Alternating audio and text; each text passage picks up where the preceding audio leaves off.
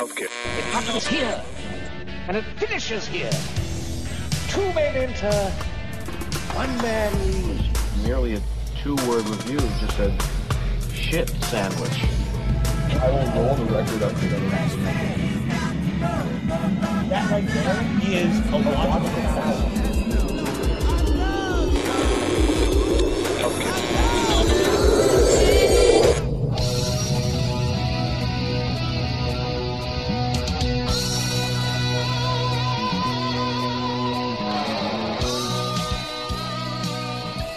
Welcome back to the Basement Philly Music Lovers. You are now tuned in to yet another exciting adventure with us here on Chunky Glasses, the podcast. I'm your host, Kevin, as usual.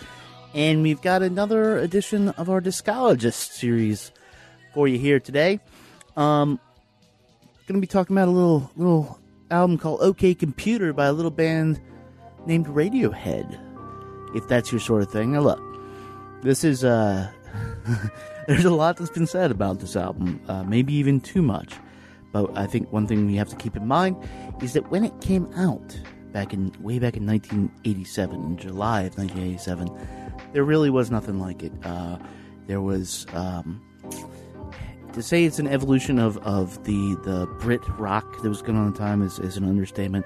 It was their first foray into shattering boundaries, a, uh, a mo that was sort of and still has, I think, dominated their career to this day.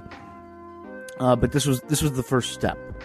It was the first step after two mighty fine pop rock albums, Pablo Honey and the Bends, and uh, and it it wrecked everybody's brains and and uh, left its mark. And I, and I think in many ways, guitar based rock and roll uh, may have been at least the more forward thinking guitar based rock and roll, the indie guitar based rock and roll, has been trying to play catch up ever since. So it's 20 years on. Uh, so to, to dig into this, invited a few people over. You're going to hear uh, myself. You're going to hear Eduardo, Mr. Marcus Dowling, Ian Taranji. Uh, you're going to hear Carrie. She's on this one, and uh, we're just gonna we're gonna dig in a little, give you a little info dump on the OK Computer, and talk about a few of the songs, and just sort of celebrate this on its close to 20th birthday. And uh, and that's it. That's the whole podcast. That's what we do on these discologists. Dig into a classic album. So if that's your thing, and you're just like, yeah, I think, I think I, I, I'm due to revisit this album with our friends over there at Chunky Glasses, the podcast, then let's get into it. Here we go, heading down to the basement to talk about the 20 year old Radiohead classic, OK Computer.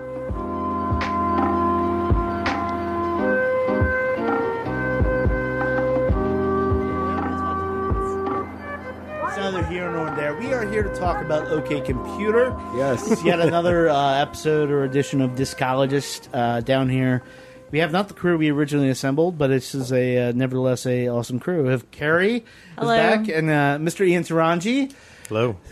abandoning your baby of one month for a little while. Abandoning. No, you got a good family. You got it taken care of. Papa was a Papa was a Rolling Stone. Kid, kid, kid B, and Kid it's also B. it's four weeks, not four Mr. months. Dowling. Hello, Uh, this is now. You know, it's funny when uh, I'm not gonna. Yeah, when I was putting this together, I uh, and, I, and this is this is on me. I was like, "There's no way Dowling is interested in talking about OK Computer." Oh, that's this is freshman year of college for me. Yeah, so This was a very special time in life. This was a time where like Yeah. I, I I was always a rock fan, but like this kind of stuff didn't really speak to me. And uh, I was I was dating someone freshman year, and she gave me this. She slid this record under my door because we were having a fight, and she decided that this this album would be the way to like my heart. Uh, that wasn't the case, Wow. but I really liked the album. I, so. I, I had Or do launch with you into a depression that would last for decades. I, I, I had somebody do that with the uh, That's Toad what Sprocket album, not the good one, like the like the Oh. second one, and I was Yeah. just like, that didn't work. no, it's It like didn't work out it for you. under my This door, solidifies our breakup. and I was like, "Yeah, I, I want to keep this CD, You but beat, you beat me to the punch. I don't want to keep our relationship from good." I had someone do that with spin doctors. Wow, What did we- that's, what did we- that's I was embarrassing. that, that, no, I'm kidding. There's no way that anybody. No, no. that actually is more. I was is- Uh, making a joke, but you know them all, so that's more on you than me. That is, that is Eduardo that you hear here. We are we are down here in the basement, and uh, we are here to talk about an album on it. Now it's what thirty years, No, 20. 20 years, 20 years. twenty years. when you get our age, Please, God, no. Gary, you're like, yeah, For all, all fuck's the thing. sake. You're like, Yeah. yeah, it, the years just slip, slide by. But um, back in 1997, there was a lot of weird shit going on.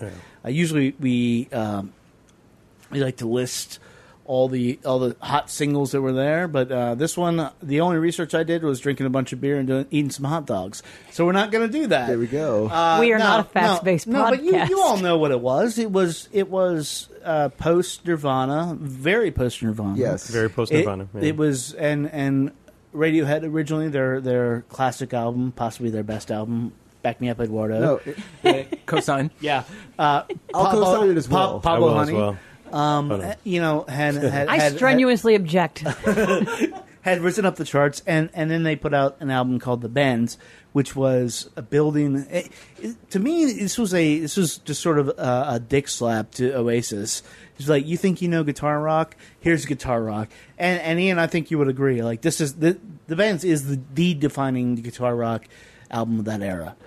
yeah, like- until this one came around, I feel. Like. Well, it, maybe, but but it it it, it because I think that there's a lot of really interesting guitar work that's on this album. well, sure, sure, Yeah. sure, but it, it was it was but the bigger. Bends is a lot more accessible than Yeah. this one. yeah, yeah, Yeah. It, it, it was it was the Brit It's straight. Yeah, it's kind of straight, straight uh, electric guitar through a Marshall and acoustic right on the bends. Right. Well, it's a bunch of singles strung together that you Yes. can listen to individually. And Yeah.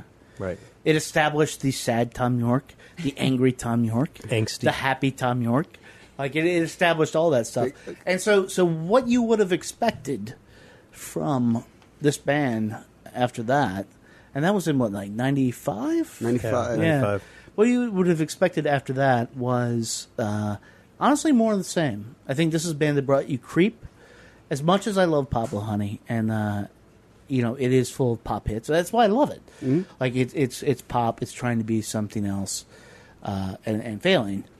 um, and and uh, then along comes '97, and, and we're talking about like shit. What's out then? Yeah. God.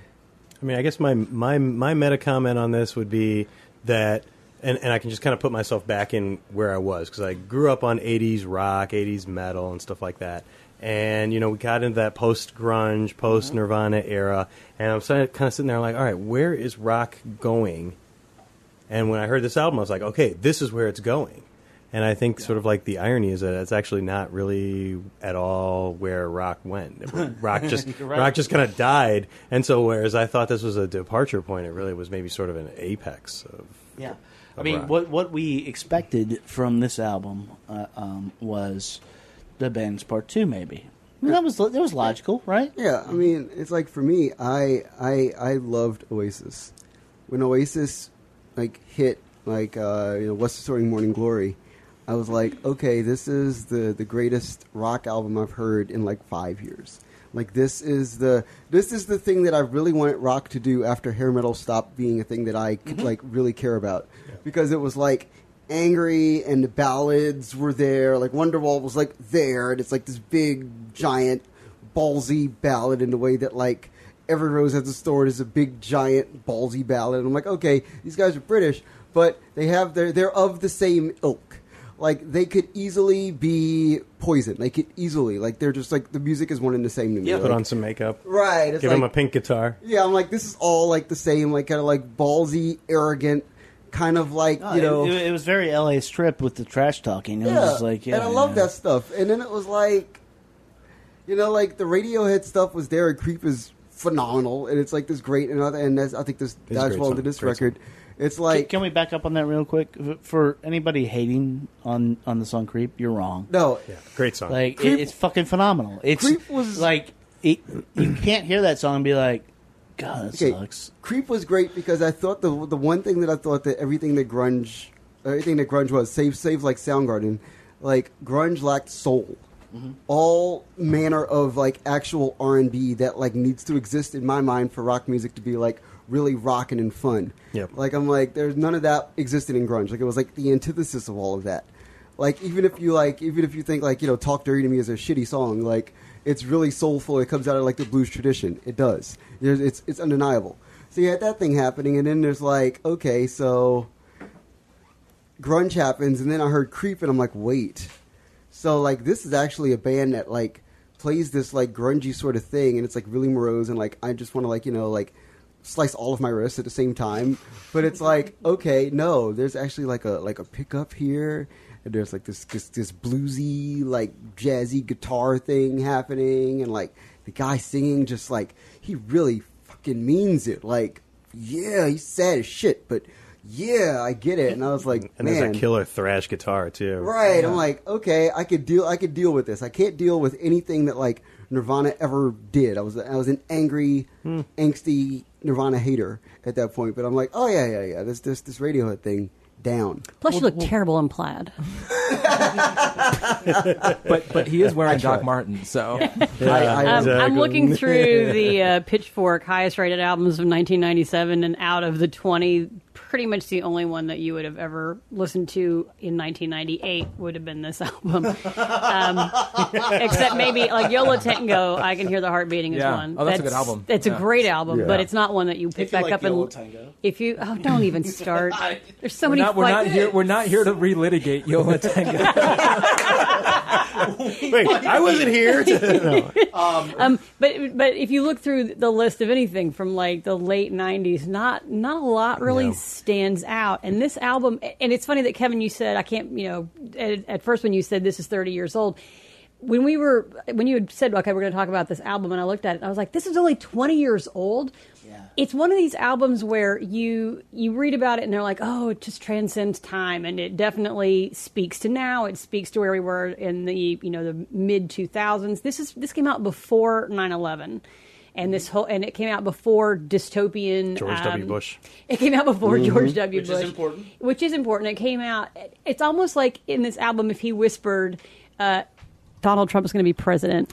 Well, Th- we're, this we're would going to make- get to this that. Would make we, a hell of a we're lot more absolutely going to get to sense, that. But but it's also like I feel like this has not only does it feel like it's always been around, but it like, goes backward in time as well. I feel like it came out when I was in high school and college, and it came out when I was out of law school. right. Because I don't remember a time that I hadn't heard this album.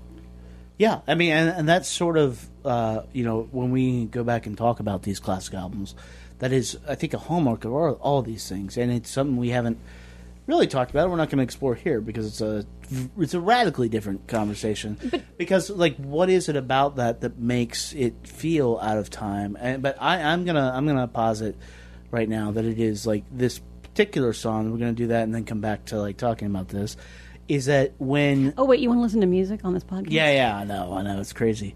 Uh, but if you had told me in 1997, in the spring of 1997, that I could comprehend what this song was, like now it's just like, yeah, this is a song. This is a great song. Mm-hmm. But if you, but the first time like I turned on my little TV in Richmond, Virginia, and saw this like fucked up video for this fucked up song, it was like, oh, this is not the band that I love, and it's going to take me a while to adjust to it. And this is Paranoid Android.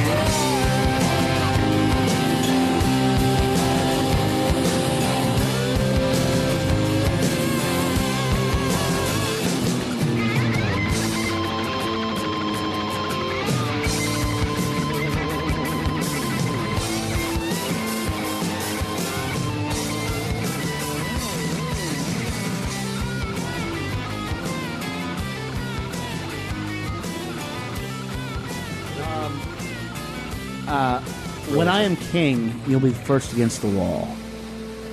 Song was written. Then the line was written in in 1997, and that song is was written about a, a thing that they feared, much like the Roger Waters album we recently talked about, that had, that had being British that they had experienced, and now The end of we're Empire. here in 2017 and you hear that, and you hear the rest of that, and you hear the violence in those uh, guitars. Jonny Greenwood has never, he really has never sounded more raw.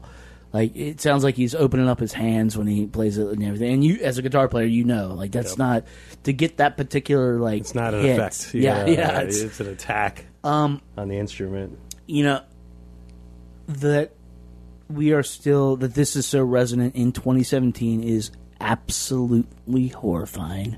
That it's more resonant. I mean, I, I yeah. this is like written in the end of the Clinton years. I mean, Right.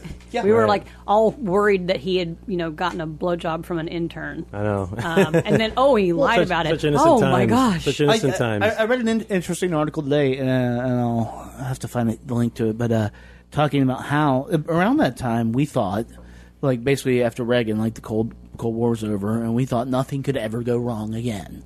We've made it. It's the Frank Fukuyama. The, hmm. the end of history. Yeah. Yeah, yeah, yeah. we thought nothing could ever go wrong again, and and so for this even to pop up at that time was just like a weird thing because we're like, no, guys. It's all good. we're like, we're all doing okay. Well, like we beat, yeah. we beat the enemy, and, and was- it's, it's good to go. It was peak neoliberalism. Well, yeah, and so I'm I'm I'm weirdly not someone who thinks neoliberalism is a bad word, Right. Although I Same. often use it as as such. Um, but uh, and also Frank Fukuyama was my stepdad's uh, uh, PhD dissertation advisor, so. Boom. So he, and he was way wrong about the end of history, as we, as we now uh, clearly know. But but even so, you know, even if we were living in a world with a with a uh, with a Hillary Clinton in the White House, we would still have all of the same macroeconomic trends of growing inequality, of uh, essentially. Um, state sanctioned violence against uh, people who aren't white predominantly, we would still be we'd be droning a little bit. Uh, we'd be killing slightly fewer people by drones, but we'd still be doing all of that. So so from the I'm not even know- sure about slightly fewer, but well, try, it's it's it's accelerated. It's accelerated for the people who, who think Obama was was really bad on that. It's there's it can always be worse. always be is my worse. Is my message to all my diehard friends. From the Radiohead worldview, though, you know they're they're telling people to go read Naomi Klein. There, this was very much this this nothing about this album. I, I, I don't want to give them credit for seeing that 2017 was going to be as screwed up as it is because I don't think they did. Um, because I think they they they were the sort of band that would always cry wolf no matter what. Even if if, if most of us were relatively satisfied with the political climate, um, Radiohead would still be very upset and, and angry about it. Um, and there's a there's a place for that. And and and what that makes me think of is I sort of contrast them to U2, who I think are the are the sort of they're the logical comp generationally. They're Right. just they're just U2 for people who are um, people who are angrier. angrier and well i mean uh, every every successive generation is a little bit angrier than the people who came before them for the most part i hope uh, if we're doing this right. But but but but u2's brand of politics is still very much rooted in a kind of 60s sense of idealism whereas radiohead w- were approaching it from this like no everything is fucked. It's not going to get unfucked. So we just have to hold on to this to this anger it's like the old Tea Party sign: "Shit is fucked up and bullshit." So shit is fucked up and bullshit There's an intriguing musical thing I want to talk about too, like with like what I find with like a lot of British bands is that like they win because of their ability to like filter politics through the pop lens in a way that like American bands can't because all American bands tend to think politics through the pop lens, born in the USA. Yeah, baby. That's what we're going to do. Right, like that's what we're gonna do. It's gonna be this big, ballsy, loud kind of like fewer chords, more like angsty sing, rap, yell thing. But the the thing that's that's that's crazy about this is like if you frame Radiohead like in where they were at this point as like a as an act, they were like one of the bigger, biggest acts in the world. and they were like three albums in. So like by the time you get to a third album, you're like, okay, well, we're good. Like let's let's say some stuff and let's do some stuff. And then it's like the stuff that they say and do is this thing that's like inherently politicized, but at the same time they thought enough to think about like what do we make this sound like in a way that is earworming and catchy to people enough so that we can actually like not lose people entirely. Yeah, and I don't think I didn't even think that they needed to um, actively think how do we earworm. I think they have the U2 gift of just being able to write the earworm. Like they have a beautiful harmonic Right. and But it's so- melodic it's a sense to the music. It's such a dissonant album, though. That's the thing that It's a dissonant album. I think, in in large part because of the kind of instrumental choices that they made, the arrangement choices Right. that they made, a lot of the sonic textures that But- they added that you can tell they were experimenting in the in that, studio. in that era, there wasn't a lot of stuff that was this dissonant, though. Yeah. No, you're right, That you're right. had that like pop connectivity. That It was- not yeah, a, it was like a and I mean- bomb. And we like go further. If you go further or deeper past this, there's like that becomes the expectation, where it's almost like making a three minute pop song becomes the the, the domain of twelve year olds. which is why they turned it on its head Right. going forward right after this. yeah, it's like that. It's Like it's I, a- th- I always thought, like the Bends, OK Computer. I feel like I'm still kind of waiting for the third part of the trilogy. right. Where's my Return of the Jedi? Um, it's interesting that you would bring up Return of the Jedi because th- we're listening to this to um, like on the remastered part. And we had this discussion about whether or not we were going to be discussing the newly released stuff or just this album. And I listened to the remastered version just to make sure they hadn't fucked with it because every note in this is pitch perfect and it is really well done. And I wanted to make sure they didn't like add Jar Jar Binks or some other stupid bullshit in it, like some remastered things will do. Um, Missy used fuzz pedal. yeah, they don't. Marcus Dowling just You really don't need to touch anything on this on this album, and it's and it's perfect. Um, I always listen to it not as much as looking at it from an authoritarian government point of view. I think you can definitely pull lyrics out and say that really kind of harkens to 1984 and where we literally are right now. Right. Um, but for me, it always is such a depressive, personal, hurts your bones kind of album because it's not talking about the government; it's talking about humans and how shitty humans are. It's like The And- Wall in that way. Yeah, exactly. And I think Right. that there there is a lot of um, there is a lot of uh, parallel with with Roger Waters, and he's always been. You know, this is where we are as humans. This this has nothing to do with government. This is just where we're First going. person experience of a shitty society. Yeah, and it's um, a lot of the lyrics are really terrifying um, about where we are as humans, and it's not just looking forward to where we're going to go. It also is where we were then. Um, and it, when I was listening to this again and thinking back to that time period, I went to the uh, Tibetan um, Tibetan Freedom, Freedom concert, Concert. Freedom Concert. where there was a lightning strike, and a girl was struck by lightning and ended up remember in the hospital and almost died. And I went back and looked up one of the um, articles about it. And here are two quotes from two sparkling human beings. There is um, Aaron, who's 18 from New York, and said, I drove down from New York, and I don't care if they got hit by lightning. I'm sorry for her, but uh, it would have, I would, it could have happened to me, and I wouldn't care. And then another sparkling Wow, thing bro. from concert goer Andy, he said he was worried about his tall boys getting cold, which is funny because we're sitting here drinking uh, Budweiser tall boys. But he said, We're getting, this is a quote, we're getting Jude out of the rest of the show. Yes. So Yowza. Andy from New Haven was 26 at the time, which makes him 47 right now. So Andy, if you're listening, fuck you then and fuck you now. and Aaron, you were 18 at the time you said your stupid ass piece of shit comment, and you are now 38 and possibly a mother. And I really hope that if you voted for Trump, you go jump in a fucking Gulf of Mexico. Because people were awful then and people are awful now, and we need to all kind of like pay attention to that. I'm really going off on a dark tangent, but I just was like was reading through this and like I was This at that will do that concert. I saw this girl get hit by lightning. Oh, oh, oh, oh, let, us cool it down here. comfortable, not drinking too much, regular exercise at the gym, three days a week, getting on better with your associate employee contemporaries, at ease, eating well, no more microwave dinners and saturated fats, a patient better driver, a safer car, baby smiling in backseat, sleeping well, No battery. Hysterical and Do useless is how I spent most of the night. Do we all feel better now? Yes, yes. This is nice. Fitter, happier. I feel fitter and more happier. productive. Thank you. Yes, thank you, thank you for that. My note on that The, song. the end of that song start, uh, ends with antibiotics. It's Yeah. last.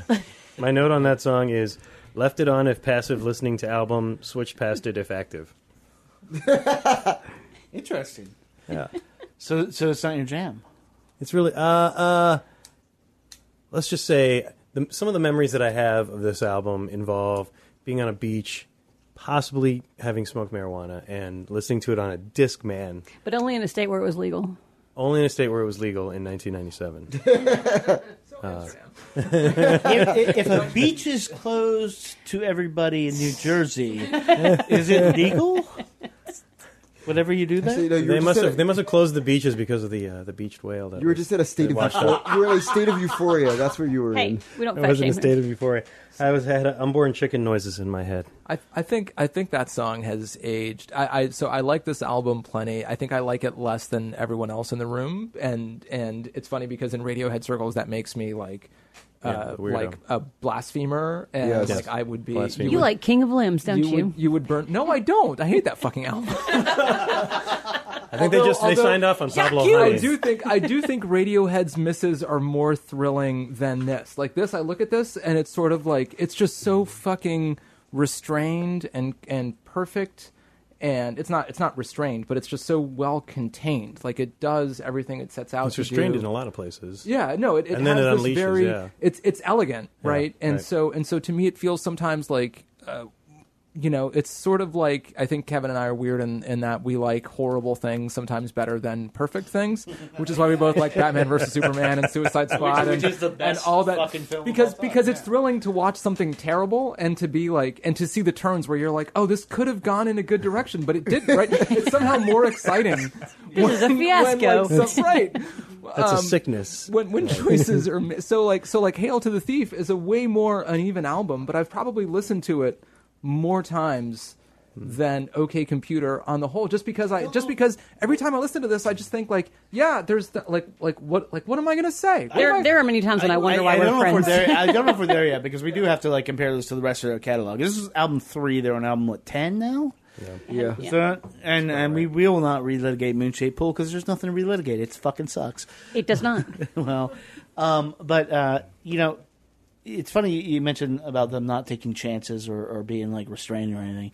You know, there was a, a level of pop craftsmanship established, certainly on Pablo Honey, but most definitely on on the Bends, and those were the ballads. Those were uh, fake plastic trees, um, high and dry. Stop whispering. Stop t-shirt whistling. that I'm wearing. Yeah, yeah, yeah. Oh my God, you are. Yeah, and just realized that. And Oh my God. but but on this, they sort of perfected them too. You know, back to that idea. This album has always existed, and it will always exist. It's all has happened before. It will happen again. And Time is a flat circle. yeah, time. Yeah, all, all of that. And but this song, uh, this song, "Let Down," I think is. I don't know if it's a breakdown breakup song or a just. I, I don't know what it is, but I, but I know it's perfect, and every time I hear it, I'm like, yeah, this is what it is. So, "Let Down."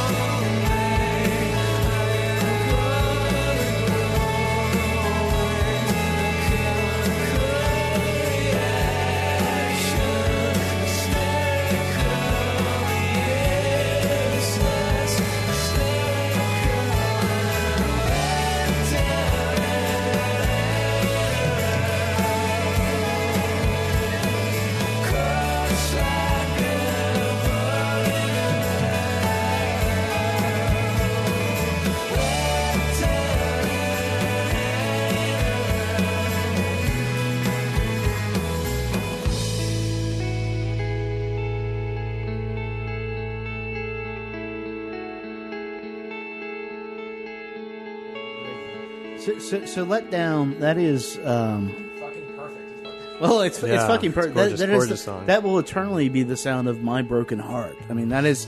That's I, the sound of everyone's. it's broken it sounded heart. everybody's broken heart. Like I, in 1997, I was dropping off a girl I had been dating. She went to Russia to study to get her master's, and it was just a quick relationship. It was great and stuff, and it fucking hurt, man. And I go back to my shitty job at the bookstore, and I can close the door because I'm the manager at the bookstore, and I can play the advanced copy of fucking OK Computer, and I've locked into this, and it's just and and it and it meant everything, and it's still at at almost forty five means everything. I had I had to take my 18 year old cat to the vet the other morning, and I'd been listening to this album because uh, I was preparing for this.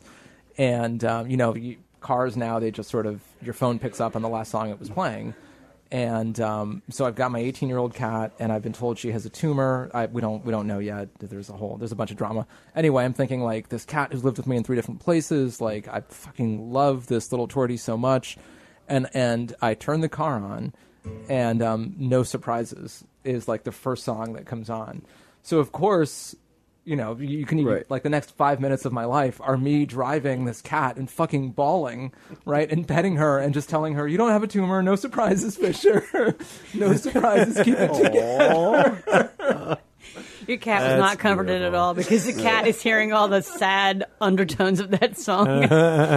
so so there's like this thing I was doing some research, uh, which I occasionally do before I do these podcasts, um, knowing that everybody else would be doing the research. Uh, like they wanted to really try to make pet sounds or make something that would approach pet sounds with this album, and I think that there's something in like the melodic nature of how these mm-hmm. songs are constructed that is very like that's the the true like pet sounds thing with this. Like there's like just the the millions of layers and letdown where you're like okay so like like we were just talking about like there's like 37 things going on and you're just like and you can distinctly pull them out but you also want to hear them together. So like the way that your mind works like for me i know Ian, you're probably the same way where you listen to something and you're immediately pulling it apart but you almost are like distracting yourself from pulling it apart because you're like On- i don't want to do this. On, on a tech technical level on that and on no surprises as well there's a mix of left and right and i forget the term for it um, Panning. huh no um, uh, binaurals Pearl. Jam. Uh, there's a mix of left and right in the way That they sounds do more it. technical than Keeps you keeps you engaged and actually can induce a, uh, for lack of a better term, a level of hypnosis. right And so when you hear "Let Down" or when you hear "No Surprises," you know, you you get these pinging back and forth, so you don't realize they're necessarily going on, and then you just sort of like blank out. Well, it's also kind of it's highlighted by how we're doing the podcast, where you are starting at the beginning of the song, and then we're listening to about three quarters of it, and then it just stops, and it's. This is the first time that I can. I've been doing this podcast for a while. It's the first time I can remember like being feeling physically jarred, like I've been hit when you turn the music off.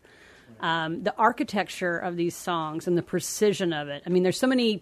There's so many comparable bands that do this full force, you know, symphonic, full uh, just layers and layers and layers. And you know, we, um, if you compare them to like Flaming Lips or something, where you've got uh, kind of chaos going everywhere with. Um, Radiohead, everything is the precision on it. There's there's not an I beam out of place. There's nothing out of place, and yet it still is just insanely gorgeous to listen to. It doesn't sound sanitized. Yeah, I mean, it, it seems like looking at it from a, a 2017 lens, it feels very analog. You know, like they, it wasn't. It, it wasn't. There, there's a lot of really interesting sounds and sonic textures on this album, but it's not like they they, they punched in patch number 785. You know, into the, into the program. It was Even though very they much, did exactly that. well, I mean, they did some of that, but a lot of that is it's a, here's a mellotron that has a very cool sound. Here's this fuzz pedal that has a very cool sound when I play it in a Danelectro through a 1950s transistor amplifier or something like that that mm. doesn't even have a preamp. I mean, they're they're using what they have around them and shaping their sound that way. I mean, yeah, and so that and then they're they're and then they're blending in the more digiti- digitized, automated uh, accents, but there's like a very organic sense to this album, even though it has a lot of sounds that are that are not familiar or not can be a little bit jarring. um, which I loved at the time, was the fact that it was jarring. But I was like, I know that that's a guitar, but the, he's playing a guitar there. Yeah, it has textures and sort of timbres that uh, that still sound current or even or even forward looking Yeah. today. And and one of the questions I had, which um, hopefully someone here knows better than I do, is how much of that do we credit to Jonny Greenwood versus Nigel Godrich? Because because you know, like. I, I talk about pavement every single fucking time I'm on this thing, uh, but but Here I was- we I'm just go. glad to get a break from Nigel, 311. but Nigel produced the last Pavement album, and as far as I can tell, he brought fucking nothing to the table.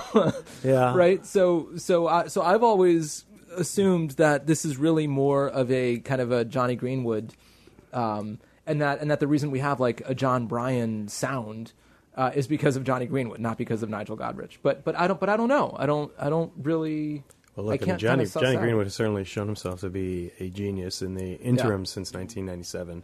I mean, with the scores that he's done, and obviously um, a lot of the places that he's gone with Radiohead, and and you know a lot of their stuff post. I know we're going to get into post, but a lot of the stuff post, you know, I haven't necessarily been into. But I always appreciate artists going for something, even if they, Sure. in my estimation, don't necessarily hit it. So um, you know, I feel like this was sort of a. a the Bends may have been an awakening. I mean, Thom Yorke also, I think, is very involved in the songwriting as well. Yeah, I mean, uh, you know, and they they were like reaching for something, and they um, they always have been. I mean, this is the mo of this band is that they keep on like pushing the envelope, and, and whether or not like when we get to Yeah. Moon Shaped Pool, it's like that's a failed experiment, and that's fine.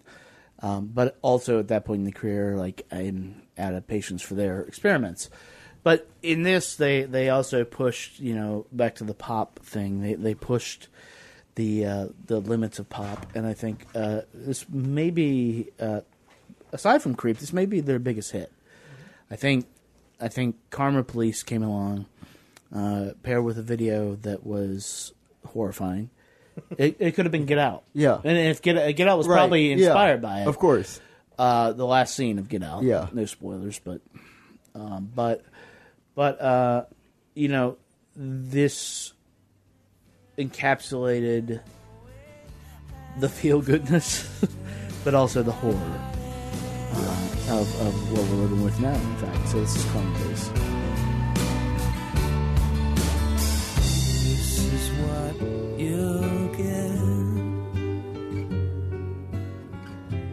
This is what you'll get. This is what you'll get when you mess with us.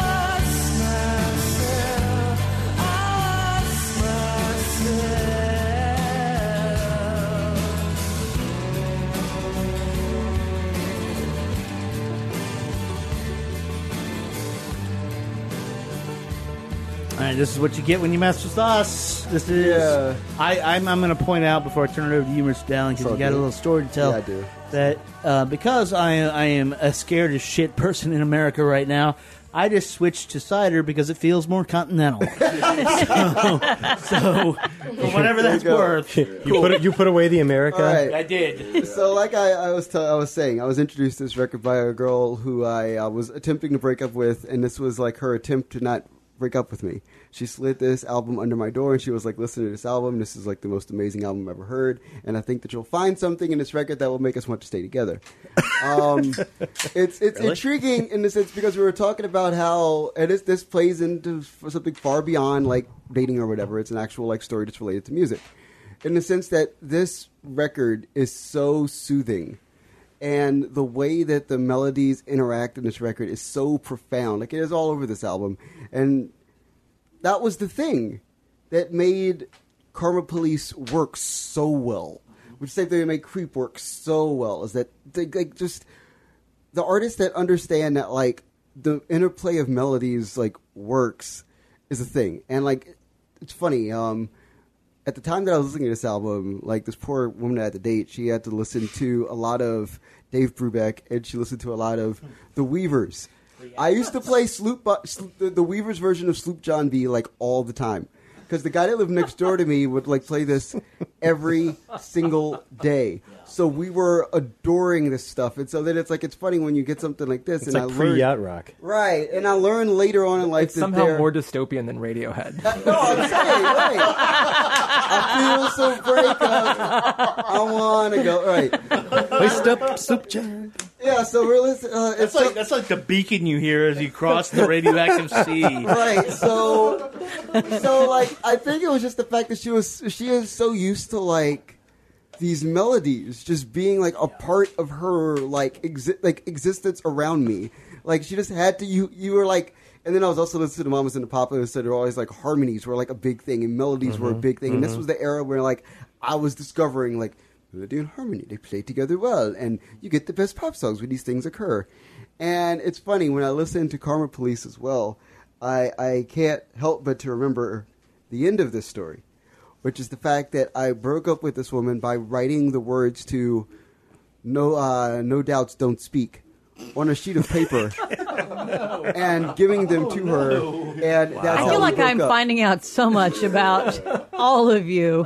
so on so many when I hear layers the- today. Gary, you know by now this is what this podcast is So about. when I hear the beginning of Karma Police and it's that big, beautiful piano like open with the with the acoustic, I can't help but think about "Don't Speak,", which was a giant hit in that same era, and it has that same kind of feel. And I'm like, man, this all really like. It, it's funny how like life and music will like dovetail together in like just the most awkward of ways. So it's like I'm listening to this album, getting ready for this podcast, and I was like going back and I'm going back through the notes and I'm remembering how I like came upon this record, and then I'm like, wow, this is the weirdest like triangulation of like bizarre shit in my life that I've ever ever dealt with. And I, and I wanted to make sure I brought it to this podcast because there's actually something musical in there that's of like some kind of importance. It's too bad that it's before cell phones, so you couldn't break up with her by text. No, I didn't. I or, wrote her or a note- Snapchat. Yeah, I wrote her a note and I Just posted it sending her on a her. poo emoji. I posted it on her door. wow. Yeah. I Wow. assume kids. You're looking at me like you're a oh, horrible Wow. human being. Wow, that's yeah. Kevin, Kevin's assume- lady is down Jesus. here and giving him the same stink eye as me, so now it's two stink eyes. So I assume kids break up by GIF now. Is that is that I, what I happens? think that's what it is. Yeah. Freddy's face emoji gif. What what gif? There's a gift like It's the, it's That's the, good. That's good internet radio, Ian. Or it's just the, the Charlie Brown sad sack. Oh, um, so you know, we we've covered, you know, the the sort of ferocity, the pol- politics, and, and and the beauty of this, and then um, eventually we're going to get to a song that is look. Radiohead has a, has a thing uh, they can end an album, and they fucking nail it on this, like they nail it on every damn album.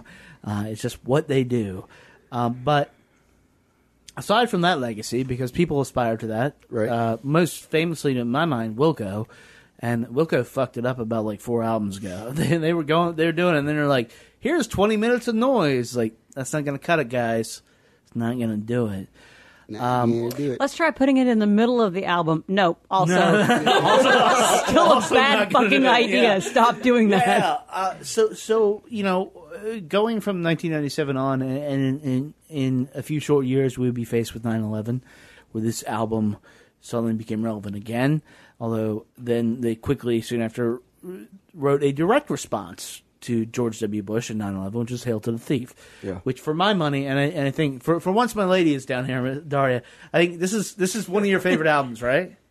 Hail to the Thief. Yeah. Yeah, yeah. It's it's it's a remarkable fucking Radiohead. Uh, It is it is it's pure anger. Is that the first time your voice has been on the podcast? No. All right. It's been it's been Close. hot. I've heard you referred to multiple times, and I've never heard your voice Um, on the podcast. You know, but but but they've often referred to it. But it, it, it you know, whereas that was a a very uh, much like the Roger Waters thing, a very raw, very abrasive take on what was going on then. They haven't ever gotten as subtle as they have, like with this, and all encompassing. What do you think, given what we know has happened in the twenty years since then, the legacy of of this album was for uh, indie rock? Now, God. Hmm. Um, I, I listened to a, a Marcy Playground album. Yeah. I listened to an Incubus album. I listened to other Radiohead albums, and this this album in itself like defined every other. I listened to a bunch of Coldplay as well, and like any Travis in there. So, so no, no, yeah, yeah, no. So, so that's that's it's interesting you say Coldplay because Coldplay's people give Coldplay a lot of shit, but Coldplay's Yellow was a really good album of of Radiohead ballads.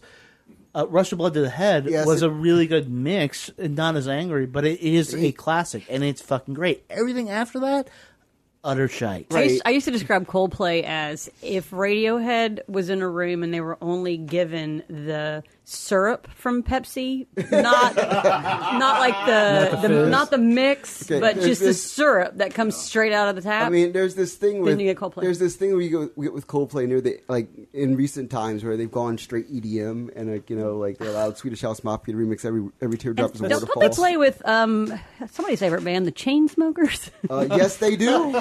Chris- Dang, Chris- you're Chris doggone Martin. right they do. Let's not Martin let's has not been- has been let's reading not talk books of about But any of it, so it's like I listen to all of this stuff, and I say this only to say that like this album literally influenced like 25 years of, of music. Like it literally like influenced like like with their careers, it influenced like 25 every every American act that people have actively liked, like basic people who like rock music, like as a as a as a broad umbrella of people, have liked bands that have tried to remake Radiohead albums and failed mm-hmm. miserably in doing so. Like miserably, like not even like remotely, but like miserably in like the worst way. Like just making like F grade versions of like really great songs that are even aren't even pop songs. Like there's like bands that have tried to make like pop songs out of like throwaway B sides off of OK Computer, and you're just like, Yeah. But it's the same reason. It's the same reason why you know you had so many B grade people who tried to be Lennon and McCartney or tried to be you know Richards and Jagger. I mean, do we put Greenwood and Yorke in sort of that same sort of Maybe. two person you totally can. songwriting category? I mean, I I kind of I, I kind so. of do. I I, think- kind of do. I think they get they get a lot of uh, cred from from critics because this. you this know when you use air up- quotes, it doesn't show up on the podcast, Oh, right? damn it, listeners, listeners! There were- I used air there were quotes air there. quotes there. Just, yeah, just so everyone knows. And that was in stereo. That was an effect. Yeah. That was Jonny Greenwood stepped in and helped us do that. That's production. That's production value right there. Is what that is. Thank you, Nigel. Uh, um, no, so uh, you know they followed this up with Kid A, right? Which, which, which at the time, Was jarring. right, and for, and for a lot of music listeners too, like in in in the year uh, whenever that came out, two thousand or 01, 2001. right? 2001. Yeah, you didn't you didn't have like people didn't know Can, right? Like you knew like one kid who knew like krautrock. And he was kind of weird, and so and like you, you, weird, you yeah. might have known some Miles Davis, but you didn't know the Miles Davis that they were aping on on Kid A. And so Kid A sounded like this totally new thing. I have I have a theory that if Kid A came out today, you would just be like, oh well, this there's already four playlists that do this. right? Well, and it wouldn't get it wouldn't get the same love that it did at the but but but at the time it was so, daring. so to that so to that point like that that is sort of the legacy of this is like if you hear an alt band like invariably uh, an indie rock band with like blistering guitars and, and like layered stuff. You you, you you go back to Radiohead. Yeah. and you think like why isn't that guy singing like Thom Yorke? And I mean look our friends in Roadkill Ghost Choir.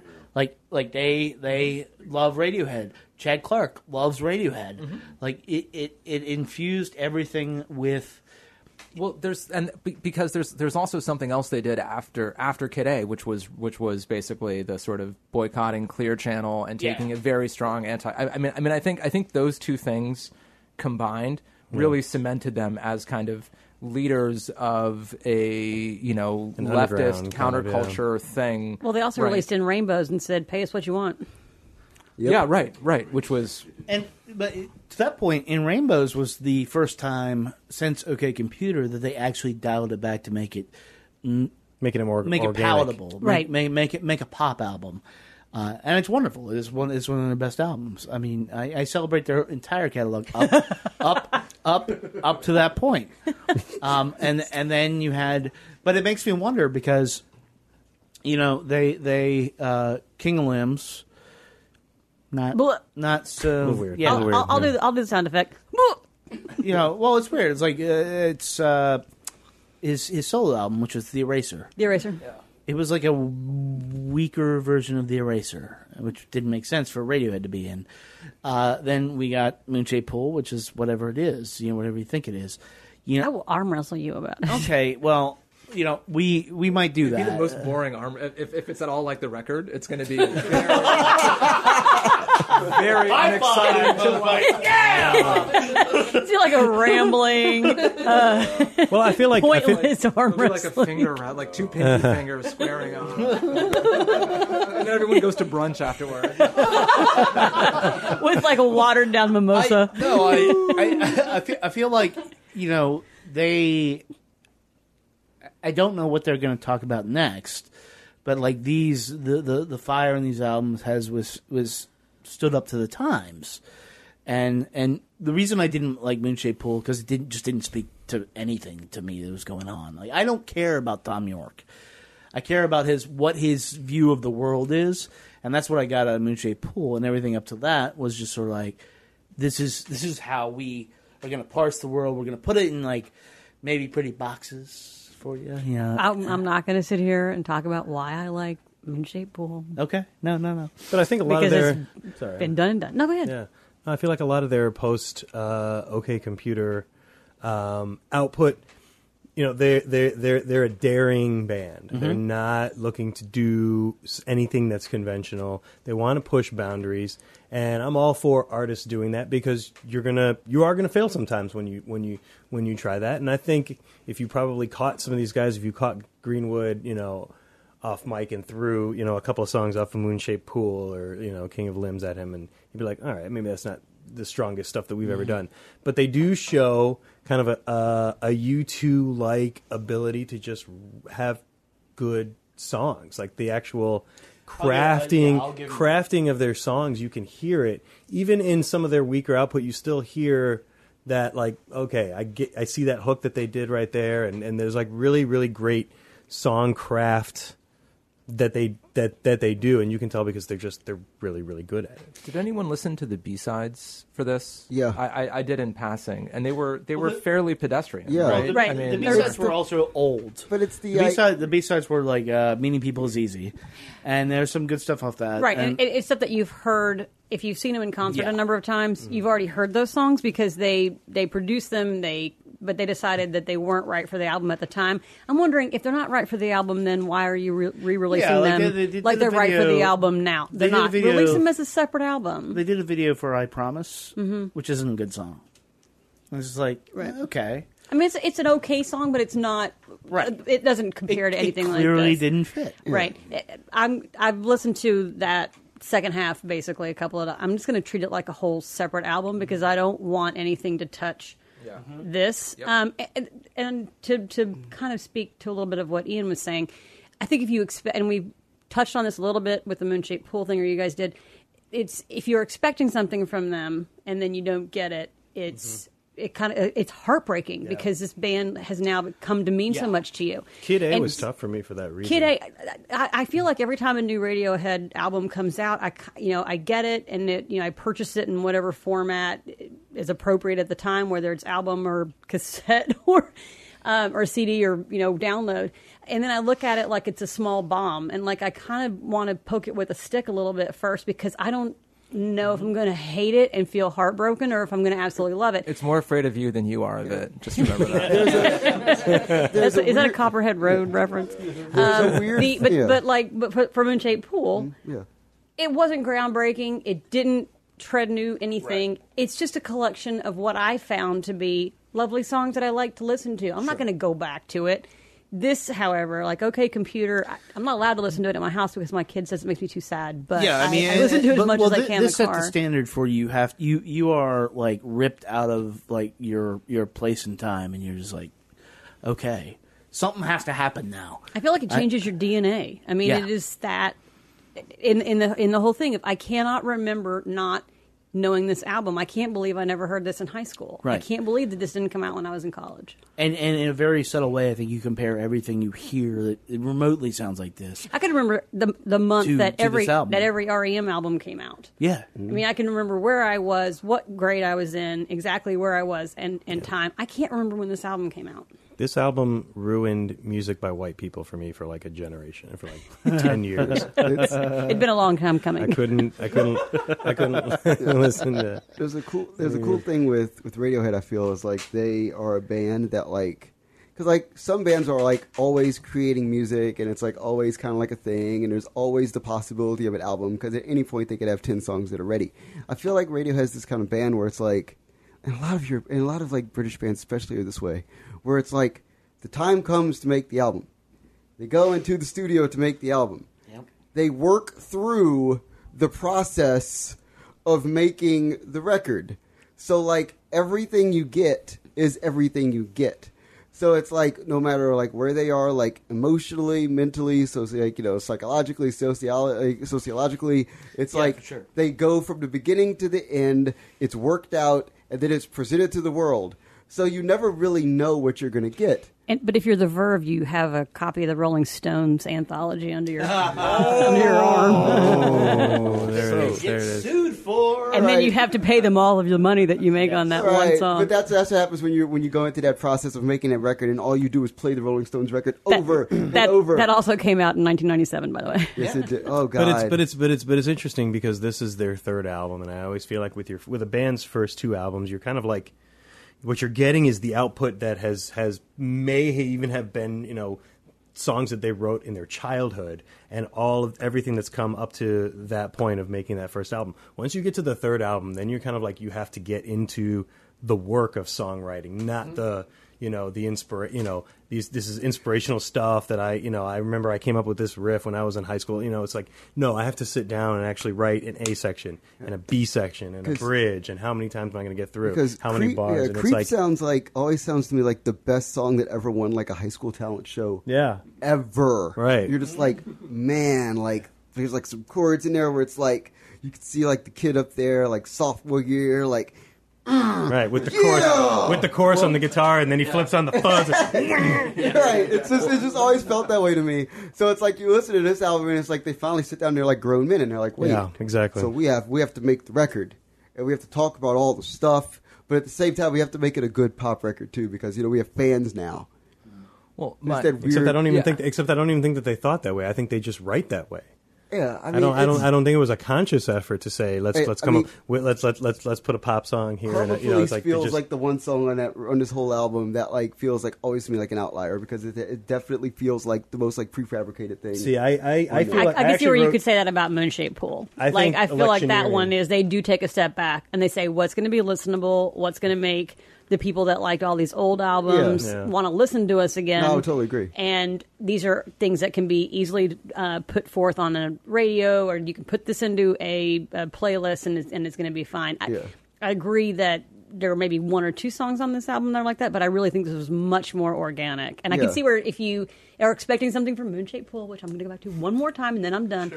It is Just can't disap- get off Moon Shaped Pool. I can just we? cannot. I cannot stop talking about it Bec- because it is disappointing if you expect more Right. from them. I stopped expecting anything from them when they put out the last five years of.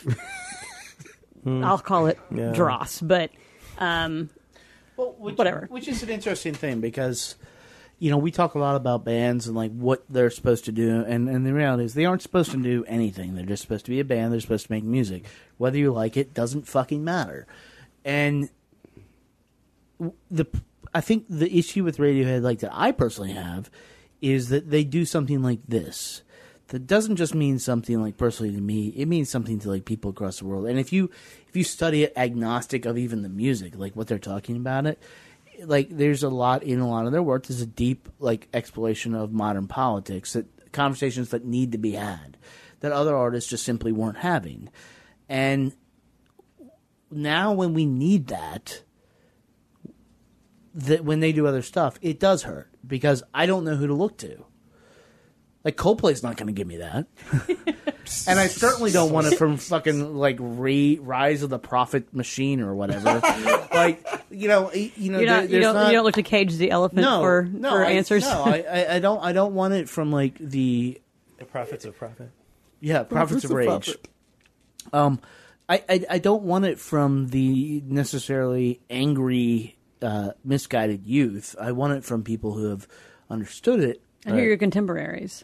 And who are my contemporaries to help me explain it, to help the things, the little glitches in my day where where I I'm like, yeah, I got this, and then I see some stupid fucking tweet, and I'm like, this makes no sense, and the world is gonna end. And I like when I get those G chat messages from you. yeah, Radiohead has made you turn to Dowling.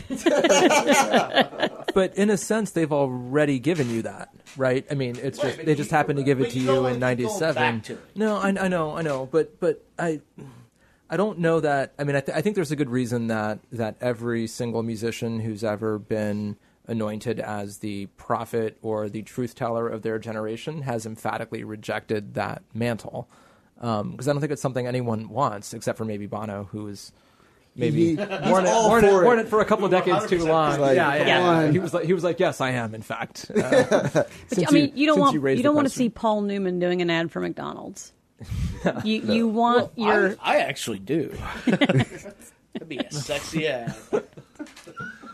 Big Mac. I, I, I have. Um, Kill the room. have Yeah. you have you no respect. I, I have, I have, I have, I have two final thoughts for me about this album, and then I'm probably done talking about Radiohead for my adult life. Um, in, a, in a good way, in a good way. The, fir- the first, But are you gonna? Uh, you're still gonna wear that T-shirt. right. Well, this, this shirt only has a few more wears in it. I don't know if you can see the holes, but uh, um, my first thought is that uh, the reason I like Pablo Honey and the Bends so much is that there's this promise and there's this sort of openness of like, what is this band going to do and what are they going to become? And from that standpoint, this album, even though it's it's as we said, like perfect, there's part of it that's still a little bit of a letdown because it's the end of that of that arc or something. It's just sort of a like, well, this is the thing that they were building up to, and this is the thing that was all put together, right? And um, and sometimes when you get to see the monster in the horror movie, it's just it's like less scary. So scary. you than see the this thing. as the Return of the Jedi Then- in the trilogy. yeah, yeah, yeah, basically. Um, and But is it so that's the my, one that that's they my, edited Jar Jar Binks into, or is it? they're, yeah, they're going to splice Hayden Christensen into the uh, flashback for this. Um, that's that's my that, that's my big sort of sad thought about the album is that there's like I sort of think about it as a sad album partly because it's about the loss of potential for the band because it was sort of like they they're going to do something big. What is it going to be? And then they did the big thing, and it was big, but.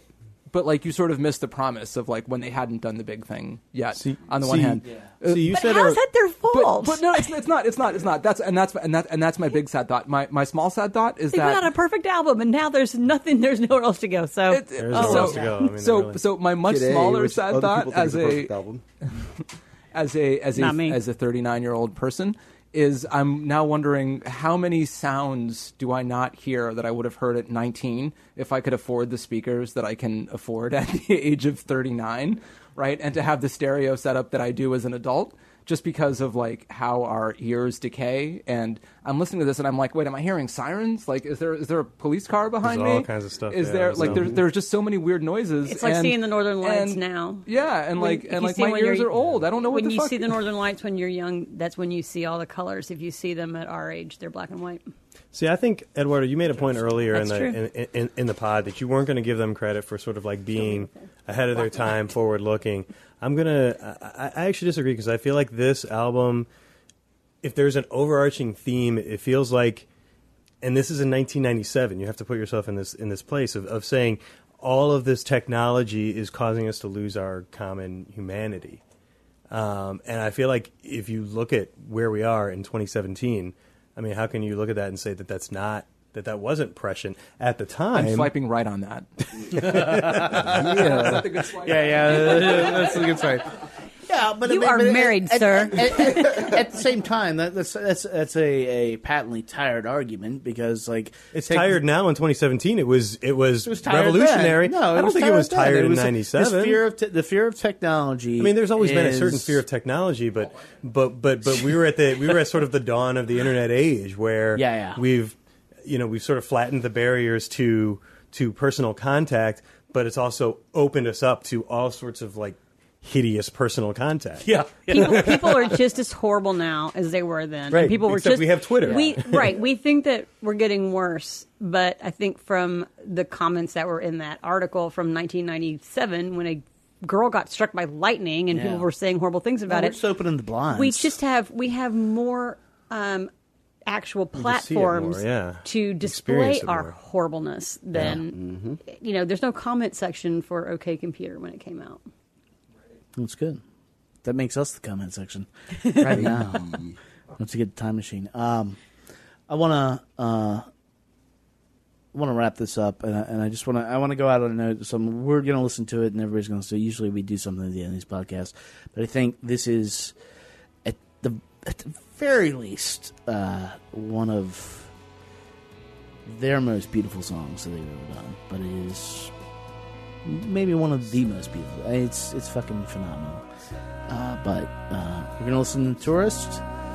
You guys are gonna listening out there. We're gonna sort of fade away and come back on Monday. Thank you guys for coming down and eating hot dogs and, and all that. And then this is Tourist. American.